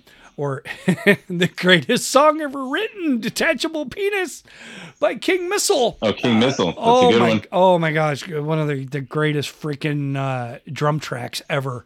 it's Um, a classic Oh, isn't it though? I love a song that tells a story. and speaking of songs that tell a story somebody that we didn't mention in the obituaries Biz Markie Absolutely, yeah, that's right. We lost Biz Markie, and and talk about the ultimate storyteller in song, right? Because uh, because because she's just a friend. Oh, what a story that tells, right? But and her name was blah blah blah Uh, Yep, and uh, showed up at her college campus, and yeah, you know. But it, it's funny. It, it really is interesting um, that you know, kind of coming full circle with this program tonight. We we talked about all the people we lost, but when you look at it, and you mentioned it, right? You have a bunch of folks who are in their 80s and 90s that we lost, but we always lose people early. We Sure. always pe- lose people young, and and that's what gets me is how much as much as they put out into the world, how much are we not going to get? Yeah. Yeah, and I think that's I think that that's it does happen like every year there's someone it's like, "Oh my god, they were only whatever 30, 40 whatever." And I think that I think I think a lot about how much they would have you know would would be offering us and how much we'd be able to enjoy more stuff from them if they had still been around. I think you know you mentioned Amy Winehouse that was a great example. I think of people like uh, you know like River Phoenix and I think I had posted something I think I remember when, um, you know, a couple of years ago, it was like the anniversary of his death or something like that. And, you know, thinking about how, you know, River Phoenix never got to work with like Quentin Tarantino. He never got to work with the Coen brothers. He never got to work with a lot of these sort of like directors who became really big after he died. And can you imagine River Phoenix in a fucking Tarantino movie? That would have been awesome. It You would know, have. just, just, it- just yeah. you know, like the, the kind of stuff that he would have put out if he, I mean, he died in like '93, and you know, so much. There were so many great directors that came out after that that I think you know, just you know, imagining what kind of stuff um, I'm trying to think of other people who were just like really young when they passed away. But, well, even know, just, let's just look at Michael K. Williams, right? I mean, you know, exactly. he, with yeah. The Wire and then uh, Boardwalk Empire, Lovecraft, Lovecraft Country, and, and a bunch of other things that they, you know, films and whatnot. I mean, he's a fantastic actor. We lost him this year, yeah. uh, way too young. You know what gets me about it is. It, you can't ever point to the one thing, right? It's not always drugs. It's not always this, that, or the other thing. I mean, look at Anton Yelchin right? The guy dies in a mm-hmm. freak accident with a garage door. He's 27 years yeah. old, right? Yeah. And so now, now when you look at the next evolution of Star Trek films, what are we doing with with that character, right? So it's right. like even just in that limited story arc, we lost somebody, right? And right. and you know, I mean, and, and, he was a, you know, he was a fun kid, and and he was, you know, he did the the Fright Night remake uh, with Colin Farrell. He did, uh, uh, he played Odd Thomas, uh, based on a uh, Dean Koontz uh, series of novels. I mean, he was mm-hmm. doing, you know he was doing all kinds of stuff in, in addition to Star Trek, and um, you know, so um, you look at I mean, even even comedians, right? You look at all the ones that we've lost either from just drugs and or suicide. You know, I mean, one of my favorites was Mitch Hedberg. And yeah. Uh, you know, oh yeah, he was great. Wasn't he great? He was young. Yeah, very he was young. like in his thirties, maybe. Yeah, yeah, and you know, he always had that jazz bass in the background, and you know, he had like this really funny groove going on, and yeah, he was almost like um like a jazz version of Steven Wright, right? He had all these wry one-liners that you had to really think oh, about yeah. for a second, and think, oh yeah, yeah, that's funny. Um, and there was there's people that just didn't get him, right? But um, Mitch Hedberg or Steven Wright or both. Probably both. right, Steven Wright. It's, it's, funny. I remember. I rem- I remember when you know when Steven Wright first came out. I think it was like the mid '80s or something like that. And my father was just like could not get over like the fact that this person existed. Like he thought it was the funniest thing in the world because it was. There was nothing like that. He was this real nothing. surreal comedian. I mean, there's other people I think like that now that were clearly influenced by him, but at the time it was like who the fuck is this guy? You know? know? And my my father and I used to because he used to be on like Carson and he was on Letterman and stuff like that, and we would just die laughing because he was just nobody was doing that. It's like, how are you getting away with this? Right. Um, and and the thing is, I mean, it was he took mundane things that you mm-hmm. don't you you pay no attention to or you just take for granted and a simple play on words you know, I went to yeah. the store the other day. I bought some batteries only to get home to find out they weren't included. I mean, who who comes up with this shit? You know, uh, I you know I had a skylight put in my apartment. The upstairs neighbors are really pissed off. you know, or what's the um, what's the uh, um, um, I went into a store that said they were open 24 hours, and the guy said, "Sorry, we're closed." He says, "But it says you're open 24 hours." Yeah, not in a row. and see, see, as a as a wordsmith myself, I really appreciate the the the wordplay. Right. I, that's the thing, yeah, and I think that's what my dad. My dad really liked comedians who just kind of had fun with like syntax. I mean, uh, George Carlin, perfect example. Seven words you can never say on television. That was his thing, and he was basically just like turning grammar and language into stand-up comedy, and nobody was doing that. Yeah, and you know what's funny is, and I, and I don't agree with his politics or, or whatever, but you know who's who's probably more cerebral than you think is Larry the Cable Guy. And if you really, really if you really listen to him, there's there's some interesting wordplay and there's some interesting concepts that he plays around with, and you're like, this guy's really smart. He comes across huh. as like a Southern country rube, but he's actually right. really really smart right? Uh-huh. You know, and I love observational comedy. Jim Gaffigan has a new uh, new special out. I haven't watched the whole thing, but from what I've seen of it, it it's pretty funny. And oh, I like him. Yeah, yeah Gaffigan's good. Yeah, and I've seen him in person, and uh, you know, you know, about 15 years ago, and you know, the the whole Beyond the Pale at the time, where he does the whole Hot Pockets routine, and the Hot Pockets. Yeah. Oh, mm-hmm. it's fantastic. Hot Pocket. Uh, Yeah. What about uh, what about in Spanish? What about in Mexico? Uh, caliente paquet. Gaffigan's great. You know who I really, really have, have grown to like, and and uh, I want to see more of is Sebastian Maniscalco, because mm-hmm. you know you look at where I grew up in in Western New York, and you know a guy like that is is almost like a lot of people I grew up with, except yeah. he's neurotic yeah. and and a lot of other things, um, but he you know, he speaks a language that I understand, and he talks about things that I get. Um, and he's manic, and and he's he's funny, and and you know, he looks like he just stepped out of a chess king, uh, yeah, know, or a merry-go-round. Yeah, yeah. yeah. and he's just a or, throwback uh, yeah. from the, the mid '80s. But you know, he's he's uh, you know one of those comedians that's really uh, gained a gained a foothold. But you're starting to see some of that come back too. You know, and, and we're still in the we're not out of the COVID era. Uh, but you're starting to see some of that come back as in in person comedy shows and, and that kind of thing. And sure, you know, it's funny is is I, I saw a thing. Uh, it's a it's a commercial talking about Broadway and talking about how those folks were so have been so impacted by COVID because you can't exactly go tell them to go do something else. It's such a specialty, right. and not just the actors, but the people working it. Right, the stagehands, the costumers, all that stuff. I just found that found this this. It's kind of like an extended commercial about coming back to the theater. Um, it airs on one of my streaming services. It's really interesting uh, perspective. And I kind of thought about that, you know, the year I was out of work, it's like I write, that's what I do. Right. I mean, mm-hmm. I can't, I'm not going to go be a ditch digger. It's not my thing. I mean, I would if I had to. Right. Right. But, right. Right. You know, um, I just thought it was really interesting. Um, we're starting to see a return to a lot of in-person events. I don't know if you're seeing that up in the Northeast, but you know um not so i mean not quite so much i think that there's because of the fact that in the northeast especially in places like new york um, cases have come back like really strongly and because of that i'm noticing a lot of stuff is getting canceled or postponed um, so yeah i mean it, it's not completely gone but it's not it's not back to where we thought it was going to be at this point. You know, I think every, everybody thought that everything was going to be back to normal, and then you know Omicron and everything else, and I mean, who the fuck knows at this point? Right, and and the thing is, I noticed a lot of uh, like New Year's Eve stuff got canceled, and everybody yes. was all excited. We're gonna, oh yeah, we're we're almost back to normal. We're gonna do this, and then nah, nah, nah, we better not. What I find interesting is the television programming around New Year's Eve. Um, is a cheap imitation of what we grew up on. It's you know I know Dick Clark had had that stroke some years ago, and now we're stuck with Dick Clark Light, uh, otherwise known as Ryan Seacrest.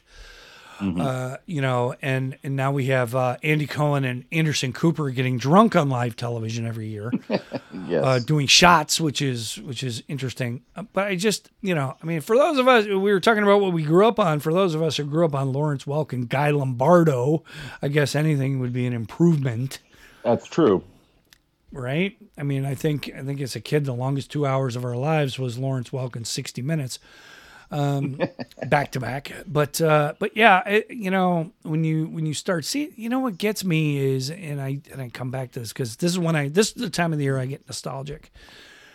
So, you know, I was bitching about Rudolph and Charlie Brown and all that. I will go onto YouTube during the Christmas season and I'll go watch old Bob Hope specials from the 70s rather than watch some of these these shows that come on in December on network.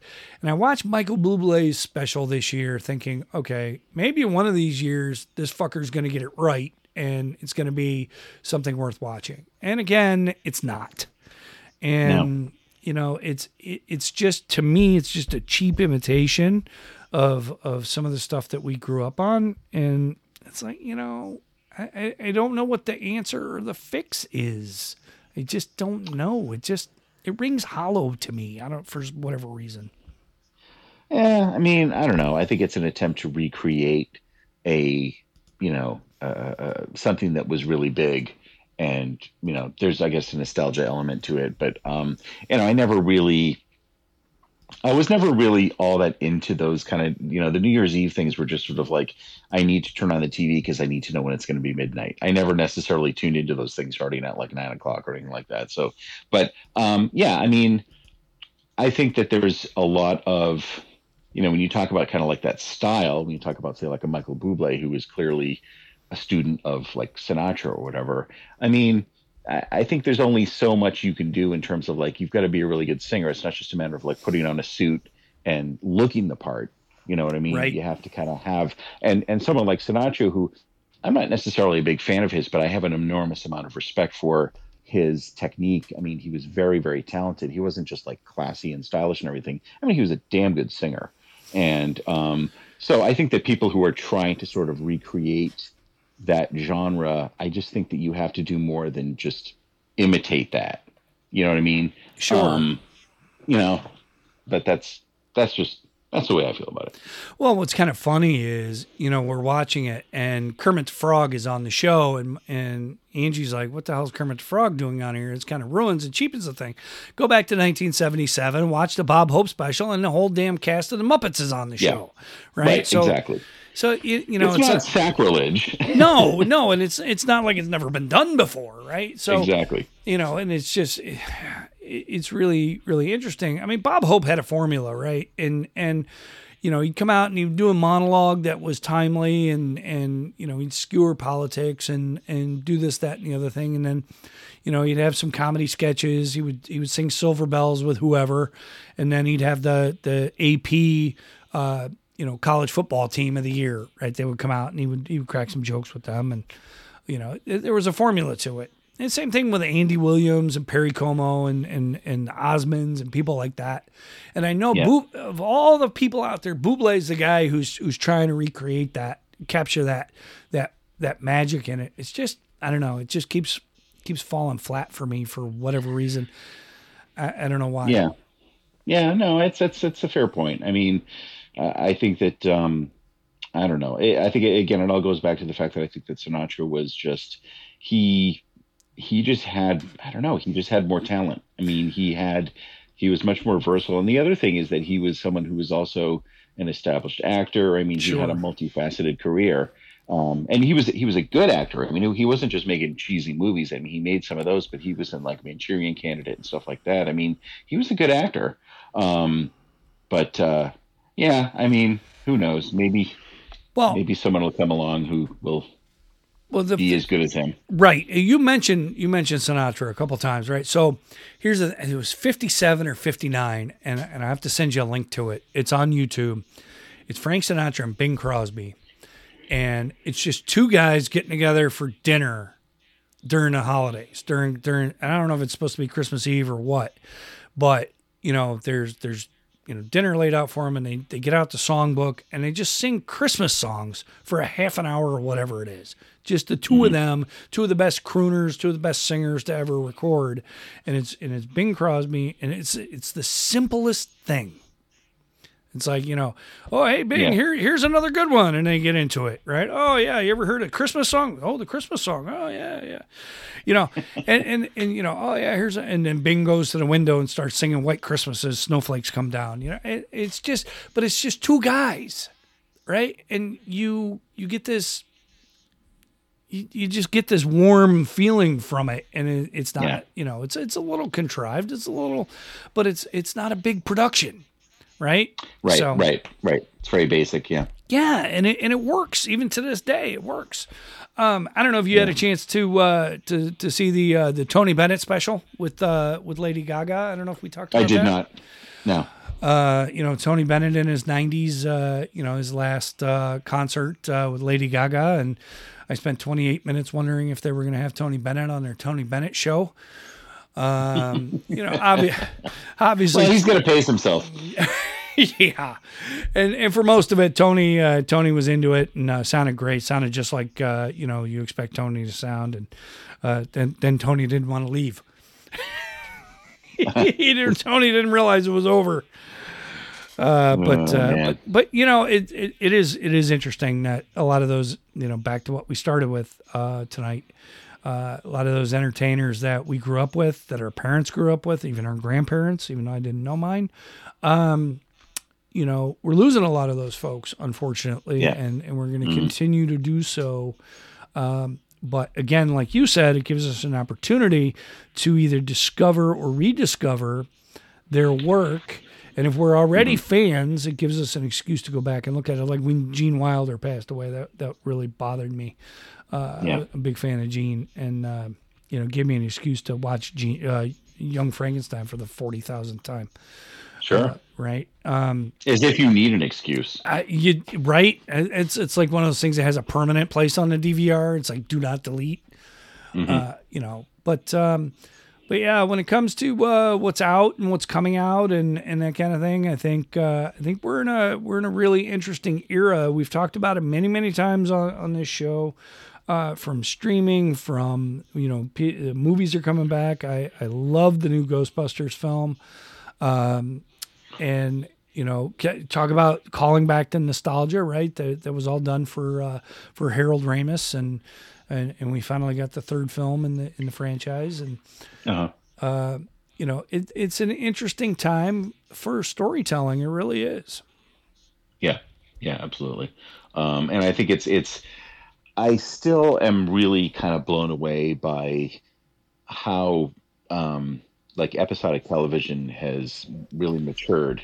You know, and and you know this has been going on for a long time, but it goes all the way back to you know The Sopranos, where TV became cinematic. You know, Yes. and it wasn't just you know what I mean. And and and I I hate to say this, and I especially I, I don't feel great about saying this in front of you because I know that you have a lot of old school kind of, um, you know, you, you, you like going back to like, you know, the old days.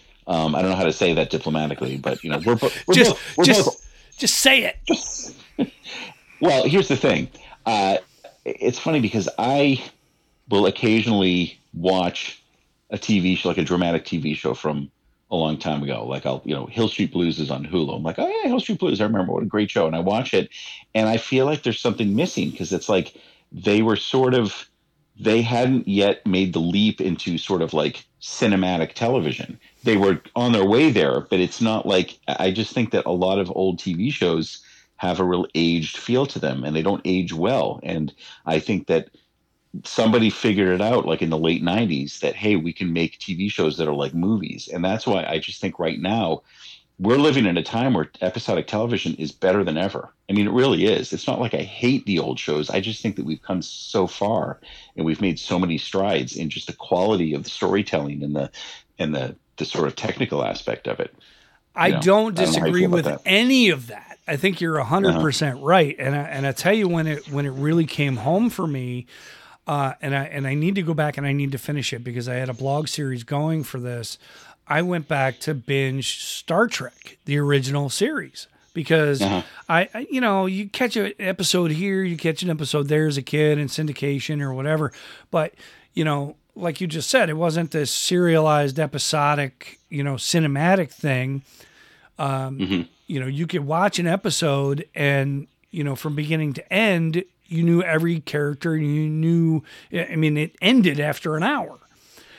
And, Right. and and you weren't. It's not like you missed anything from the the episode before unlike unlike the cinematic stuff like Sopranos or or any of the other things like yeah you gotta you gotta watch them all Yes, you do. So when I went back to watch Star Trek, I, I that was one of the observations I made is everything's neatly buttoned up in an hour. right And you know, just like uh, it feels it feels fake yeah, it does. And even though, you know, there's some two part episodes or some recurring themes or recurring characters or, or, you know, callbacks to other episodes, it really is each episode of any of these shows, from Star Trek to the Six Million Dollar Man to uh, Charlie's Angels to anything that we watch dramatically, uh, you know, even things like Dallas and, you know, all of those, those evening soaps. Um, you know, it was, you know, let's let's solve this in an hour, you know, and and uh, now it's like, yeah, you got to watch it from the beginning, and you know, it's like I said, you you stay up half the night watching this shit because it's all there in front of you, and you're gonna watch. You I can't stop watching. I got to watch the next one.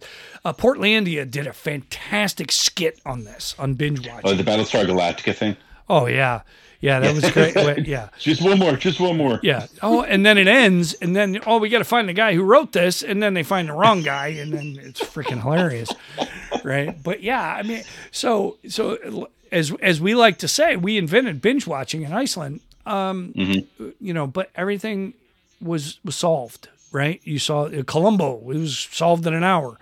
They used to Right, run right. things like Macmillan at White and Wife at, at midnight, or or uh, McCloud, right, with I can't remember the guy's name, but the guy with the mustache. oh, Dennis Weaver. Yeah, Dennis Weaver. Thank you. Um, You know, they, they would run that stuff at like at eleven o'clock at night on a Friday, and you could watch one episode and you got it. You understood. You didn't have to watch any other ones, right? But now it's like Yeah. if you don't watch Fr- Stranger Things from the be- be- beginning, you don't know what the fuck's going on. Um, but it's it, it really is you know a great time for storytelling because how many times have, have you seen a movie and i'll give you a perfect example the dark tower by by stephen king where you have a series of books and they cram it into a movie and they screw it up right Yeah. Right and it would have been better as one of these cinematic episodic series right? Look at something like the witcher right? I mean i, I i've already given up on season two but i like season one. Um you know stuff like that right? I just watched something called marianne. Um i i, I binged it.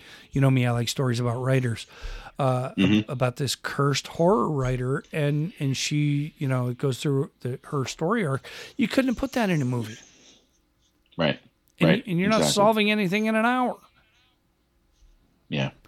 I mean, you know, situation comedies are another thing. It's a whole different conversation, a whole different genre. But, you know, like you said, Hill Street Blues was one of those ones where you had continuing storylines and characters. Same thing with uh, NYPD Blue and and and some of this stuff. You look at the stuff Yeah. that's out now, though. These networks. Who the hell is watching? What is what is the the Blues? What the hell is this shit uh, with Tom Selleck? Who the hell is Oh, watching blue, this? blue, blue bloods. Blue Bloods. That's it. Who the hell's watching watching this crap? I think my mom is watching it. Nah. Right. Everybody loves the mustache. Everybody loves Tom Selleck, right? But yeah, it- it, uh, right. It j- I don't. I don't get it. I mean, you know, I will binge watch a series. Uh, you know that that I really like. I mean, Squid Game was fantastic. Um, you know, I, Stranger Things is coming back uh, this year. I'm looking forward to that. Um, you know, um, Mike Flanagan seems to to fall out of a boat and hit water these days, so he's he's got some good stuff going.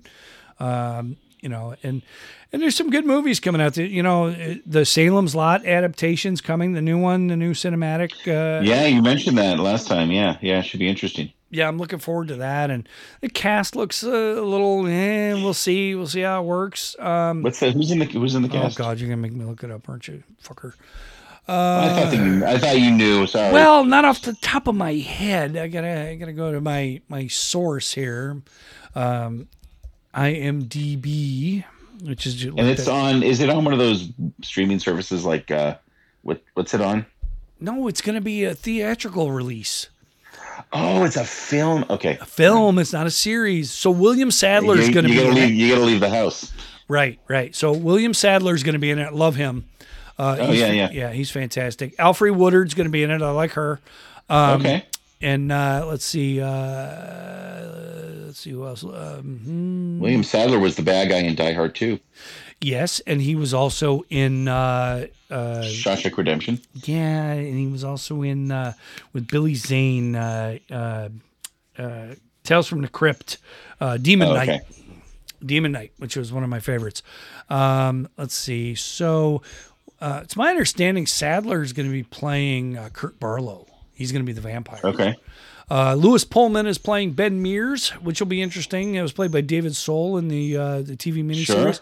Uh, let's see. Uh, Makenzie Leigh is playing Susan Norton, who's the love interest of uh, Ben Mears.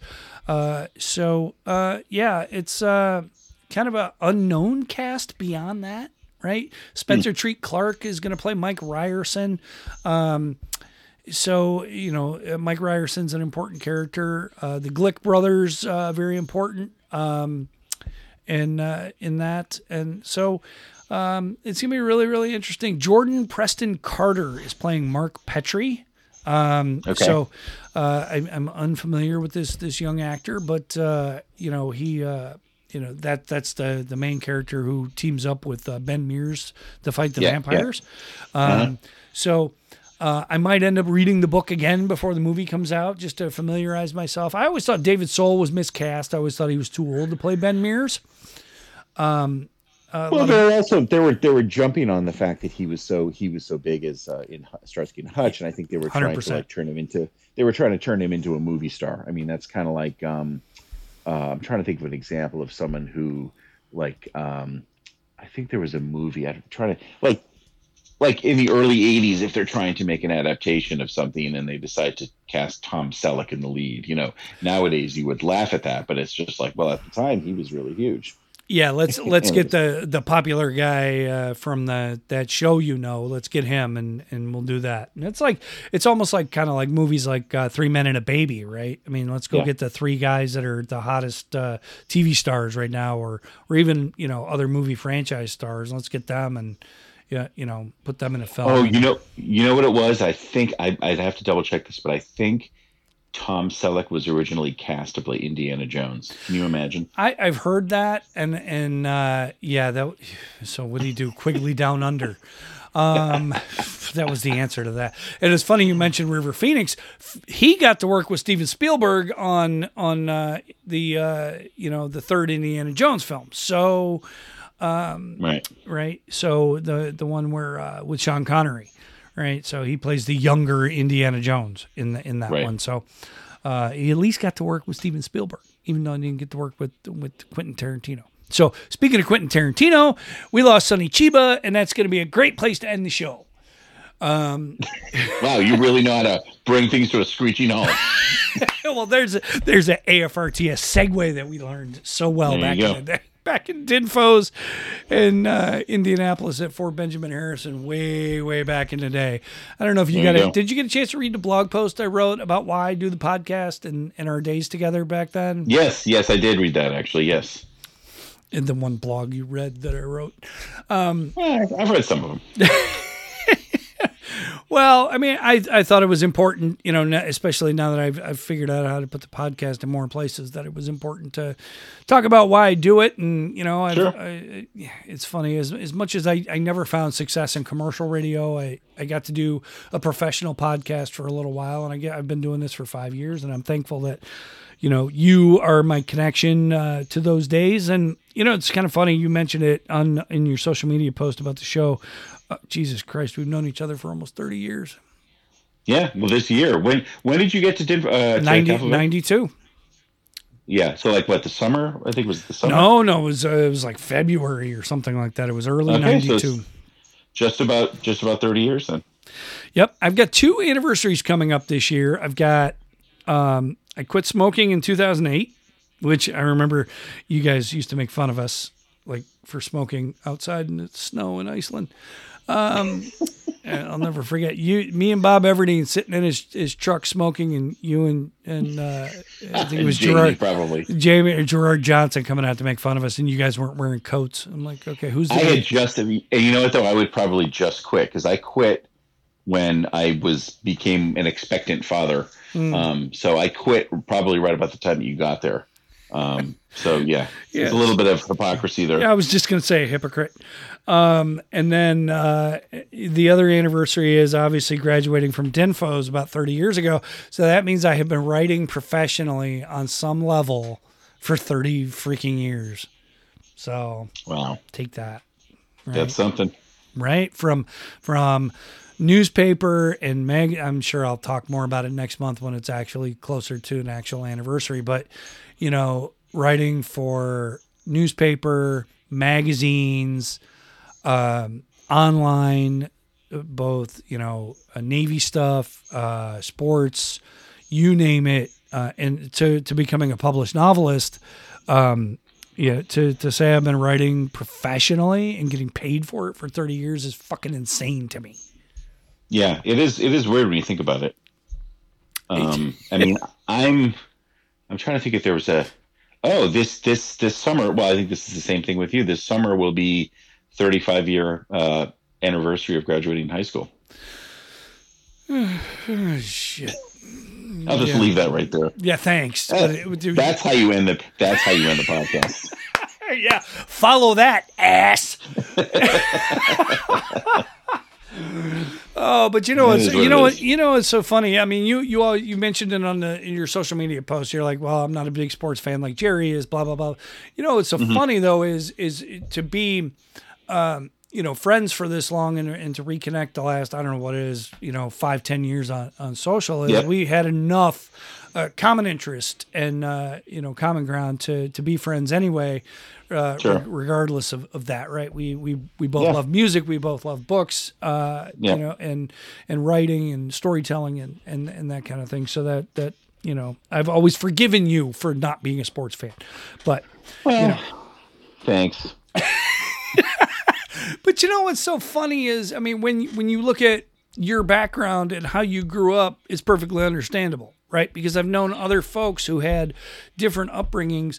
Like my father was the sports guy, right? We watched sports on Yeah. television. He played sports in high Yeah. school. He played college basketball. Sports was big in my house, big in my family. But he was never a hunter. He was never a fisherman. I had to teach myself how to fish. I don't like hunting. I'm not a Yeah. gun person, right? So you know, we are the sum of our experiences and and that kind of thing. And you just had a different experience. Well, but but to, to that point though, my father actually was quite a jock. Um, but for some reason, it didn't really interest me. It, my my brother was really into it when he was growing up. My old my older brother, and for some reason, it didn't like filter down to me. And I think it probably was because music just kind of like overtook that. And it did. It eventually happened with my brother too. But it was just kind of like you you latch on to the things that that interest you, and the other stuff is just kind of like kind of falls away. And and it's not that I had a had a had a stinging hatred for it. It was just something. It was just like, eh, I don't. I I'd rather just listen to records. You know. It's You know, simple as that. Yeah, and and in my case, I had that, and I also had the other, right? And Right, you know, right. but you know, music. Obviously, you became a musician. You're a drummer, and you know, you Mm-hmm. understand music on a level that that most people will never understand. You understand music construction. Um, Mm-hmm. You know, it, to to a point that that folks like me, I, I I barely can pick out what's instruments are being played on a particular song. Um, you know, so you know there there's a level of knowledge and understanding that you have that that most people don't have, and you know there's a lot to be said for that. Just like I have a knowledge of of certain sports that that others Sure. won't won't ever have. Absolutely. And and now I look to my 15 year old as the the expert because I don't pay, pay as much attention as I used to because uh, I don't get paid to. Um, but right, but but it does boggle my mind because even you look at what we did in Iceland in radio, television, and and uh, and news, there was an element of writing to that. Right, we had to write Yeah. stuff for radio, we had to write newscasts, scripts, we had to write all that stuff. So, you know, from '92 till today, I have been a professionally employed writer for for the better part of 30 years. It blows my mind. Yep. I hear you. And you're like, yeah, and you're still not any good at it. Oh. No, of course not. Ah, just messing with you. So, Chris, uh, what's going on with popmatters.com? What's happening? Not a damn thing. Um, I don't know. I, I'm I am going to be writing some stuff. I'm I'm. Uh, oh crap. Um, I've really been um, kind of taking a bit of a like I said, taking a bit of a break because they've been on holiday on uh, on a publishing break. But I am going to be. Um, I have a couple of things in the works, and um, trying to think here. Um, this sort of like uh, this ambient sort of um, experimental artist named Alex Albrecht has an album that just came out called Resolve that I think is really interesting, and I'm reviewing that. It's actually on a label out of Oakland, California. Your old stomping grounds. Yes, my old stomping grounds.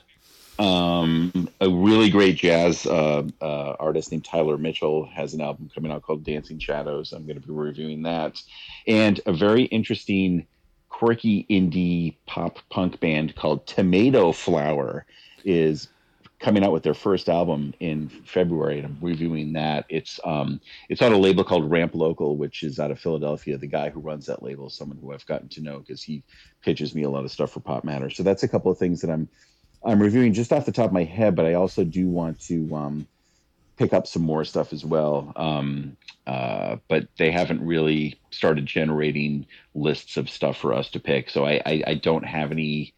I'm trying to think of some stuff that's coming out um, uh, in the next couple of months. But to be honest with you, I've just been kind of like I'm just sort of gearing back into that right now because I've just been in like holiday mode and I haven't done any of that stuff. But um, Uh, I'm hoping to maybe get back into doing some book reviews. I haven't really done any of those in a long time, um, and we'll just kind of kind of see where that goes. But that's that's just sort of what I've got on tap right now, um, and uh, really looking forward to to ramping up the writing. Um, it's just it's like I said, it's been it's been really easy for me to kind of like lay off of it for a while, just because there's been so much like life stuff going on, um, especially like learning a new job. I mean, that's been that's been a, taking up a lot of my time, um, and we're you know tearing apart our kitchen, which is loads of fun. Um, we're still not settled after six months in a new house, so yeah, I, I get that. Time. Yeah, it, it, does. And and speaking of learning a new job, I've been doing the same. So, you know, the last seven months or so, and uh, so I get that too. And you know, um, even though uh, um, you know we haven't had a show and uh, you know you haven't been on in a month or so, and I haven't had one in a couple of weeks, uh, can think of no better way than to, to uh, start the new year with an almost two-hour episode of the Get the Knack podcast. Oh shit, that's right, man.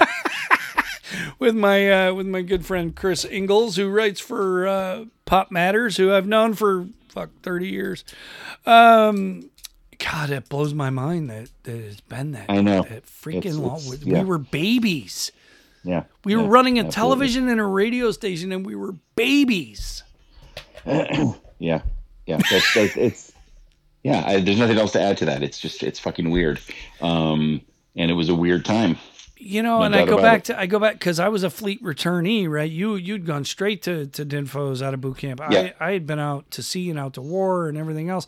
It just blew my mind that you know we were letting nineteen year olds maintain you know forty four million dollar fighter planes, and it just and right and and you know guys you wouldn't trust to fix your car. But uh, this will fly. Yeah, yeah, it's fine. A little super glue. We're go. good. Yeah, all right, just go ahead. Go ahead. You're fine. but uh, but yeah, it uh, it was a weird time. But yeah, we were babies and we were running a radio and television station, and uh, you know, it, it just. but you know, and we were good at it. That was the crazy thing. We were we were all we we were learning on sure. the fly, but we were good at it, and we had a lot of fun doing it. Yep. So, anyway, Chris, anything else to add? No, it's been a blast. Uh, looking forward to the next one, and uh, yeah, Yep. That's it. That's all I got. That's I'm all tapped you out. You tapped out. All right. Well, enjoy your month of uh, brown liquor, uh, which is Thanks. about fucking time. Um, I yeah. got some great Scotch recommendations if you need any, and I'm sure Dave Sawyer will give you some bourbon recommendations. Uh, that sounds great. Learn the art of the old fashioned, and uh, which is one of the great cocktails of all time. Um, so that's going to do that. Yeah. So that's going to do it for this edition of the Get the Knack podcast, the first one of 2022. For my good friend and my old Navy buddy who writes for PopMatters.com, Chris Ingalls, I have been Jerry Knack. We'll talk to you next week.